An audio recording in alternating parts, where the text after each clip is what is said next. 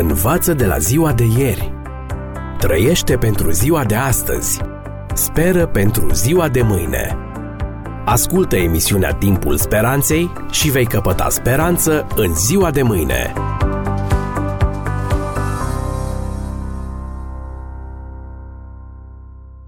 Dragi prieteni, aflați în cadrul emisiunii noastre dacă mai este valabilă legea cu privire la animalele curate și necurate.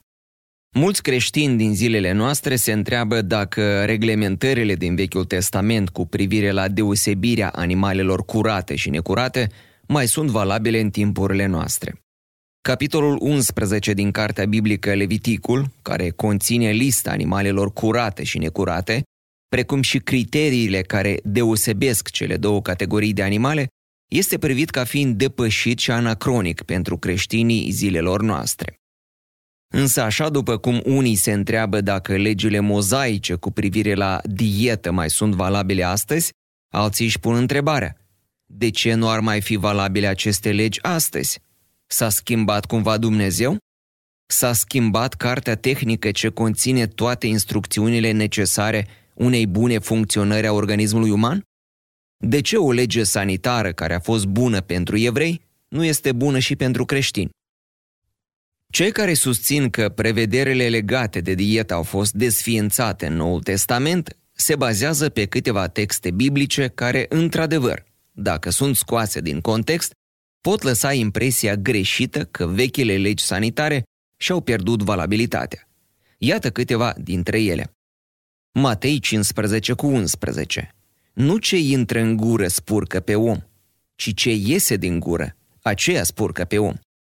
Cartea Faptele Apostolilor 10 cu 9.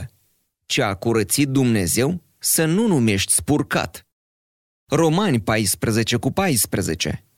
Eu știu și sunt încredințat în Domnul Isus că nimic nu este necurat în sine și că un lucru nu este necurat decât pentru cel ce crede că este necurat. 1 Timotei 4 cu 4 Căci orice făptură a lui Dumnezeu este bună și nimic nu este lepădat dacă se ia cu mulțumiri. Și ultimul text îl găsim în epistola către Tit 1 cu 15. Totul este curat pentru cei curați. Și exemplele pot continua. Toate aceste texte biblice, dacă sunt scoase din contextul lor și puse cap la cap, creează falsa impresie că ceea ce Dumnezeu a interzis ca hrană evreilor le-a permis creștinilor. Oare acesta să fie adevărul? Pentru lămurirea acestei dileme sunt necesare câteva observații. Prima. Legile care reglementau deosebirea animalelor curate de cele necurate, adică a celor ce puteau fi folosite ca hrană și a celor ce nu puteau fi folosite în acest scop, erau mult mai vechi decât poporul evreu. Ele apar în Biblie în perioada premozaică, mai cu seamă în perioada potopului. Geneza, capitolul 7.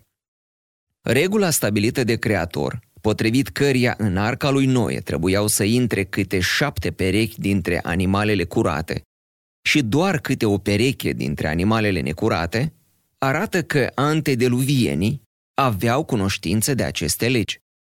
Evreilor din timpul lui Moise doar le-au fost repetate niște prevederi deja existente. Așadar, legile privitoare la dietă aparțineau întregii umanități, nu doar poporului evreu. A doua observație. În Pentateuc, cele cinci cărți ale lui Moise, sunt descrise mai multe tipuri de necurăție. Atingerea de un cadavru, diferite boli ale pielii, prezența mucegaiului și secrețiile de natură sexuală.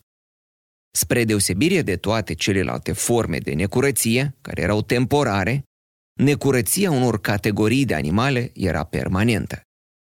Un animal necurat rămânea necurat toată viața, iar necurăția lui nu putea fi înlăturată nici cu trecerea timpului, nici prin vreo ceremonie religioasă. A treia observație. Spre deosebire de alte prevederi ale legii lui Moise, care erau tipuri și simboluri care și-au găsit împlinirea în realitățile Noului Testament, în natura alimentelor curate și necurate, nu există nimic tipologic sau simbolic, care să ne conducă la concluzia că Isus ar fi fost împlinirea lor finală. Dacă legile ceremoniale, precum jertvele, slujbele de la sanctuar sau sărbătorile anuale și-au găsit împlinirea în lucrarea lui Isus Hristos, ele pierzându-și valabilitatea odată cu jertfa de pe cruce, legile sanitare au rămas valabile și în Noul Testament. Ele nu sunt legate strict de lucrarea Mântuitorului în favoarea omului, ci mai degrabă de păstrarea sănătății trupului, pe care Biblia îl numește Templul Duhului Sfânt. Observația numărul 4. Unii argumentează că aceste prevederi legate de dietă nu mai sunt valabile deoarece ele aparțin Pentateucului, cele cinci cărți ale lui Moise. Iar Pentateucul a fost dat poporului evreu. Nu trebuie pierdut din vedere că legea mozaică este foarte complexă și că nu toate prevederile ei și-au pierdut valabilitatea în Noul Testament. Dacă în legea lui Moise sunt prevederi cu privire la incest, homosexualitate, idolatrie, prostituție și altele, aceasta nu înseamnă că ele nu mai sunt valabile și astăzi, deși aparțin Pentateucului. Să nu uităm că cele două mari porunci ale iubirii, pe care le amintește Mântuitorul în Evanghelia după Matei, capitolul 22, sunt citate tot din Pentateuc, Deuteronom 6 cu 5 și Leviticul 19 cu 18. Însă pentru acest motiv nimeni nu le contestă valabilitatea și astăzi. Și ultima observație. Biblia vorbește despre sfințenia lui Dumnezeu și despre cerința lui ca și noi să fim sfinți ca el. Este relevant faptul că atunci când apostolul Petru îi îndeamnă pe creștini, citez, fiți sfinți, căci eu sunt sfânt, el citează tocmai din acele pasaje din Pentateuc care cuprind reglementările cu privire la animalele curate și necurate. Iată ce scrie în cartea Leviticul 11 cu 44. Citez. Căci eu sunt Domnul Dumnezeul vostru. Voi să vă sfințiți și fiți sfinți, căci eu sunt sfânt. Să nu vă faceți necurați prin toate aceste târătoare care se târăsc pe pământ, căci eu sunt Domnul care v-am scos din țara Egiptului, ca să fiu Dumnezeul vostru și să fiți sfinți, căci eu sunt sfânt. Am încheiat citatul. Așadar, dragi prieteni, Dumnezeu leagă sfințenia omului de ascultare de aceste legi sanitare.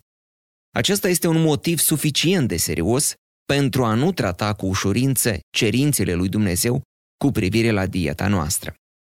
Un creștin nu câștigă nici mântuirea, nici bunăvoința lui Dumnezeu respectând prevederile legilor sanitare. Însă, ascultând de ele, el dovedește că a înțeles marele adevăr afirmat de Apostolul Pavel și anume că trupurile noastre sunt temple ale Duhului Sfânt, de care trebuie să ne îngrijim și să le păstrăm în cea mai bună stare. Respectând aceste prevederi, dovedim respect față de autorul lor, Dumnezeul Creator. În ceea ce privește textele din Noul Testament, care par să anuleze valabilitatea legilor privitoare la dieta din Vechiul Testament, ele trebuie înțelese în contextul în care se află. Niciunul dintre ele nu susține că un creștin e liber să mănânce ceea ce era interzis unui credincios în Vechiul Testament. Învață de la ziua de ieri. Trăiește pentru ziua de astăzi. Speră pentru ziua de mâine. Ascultă emisiunea Timpul Speranței și vei căpăta speranță în ziua de mâine.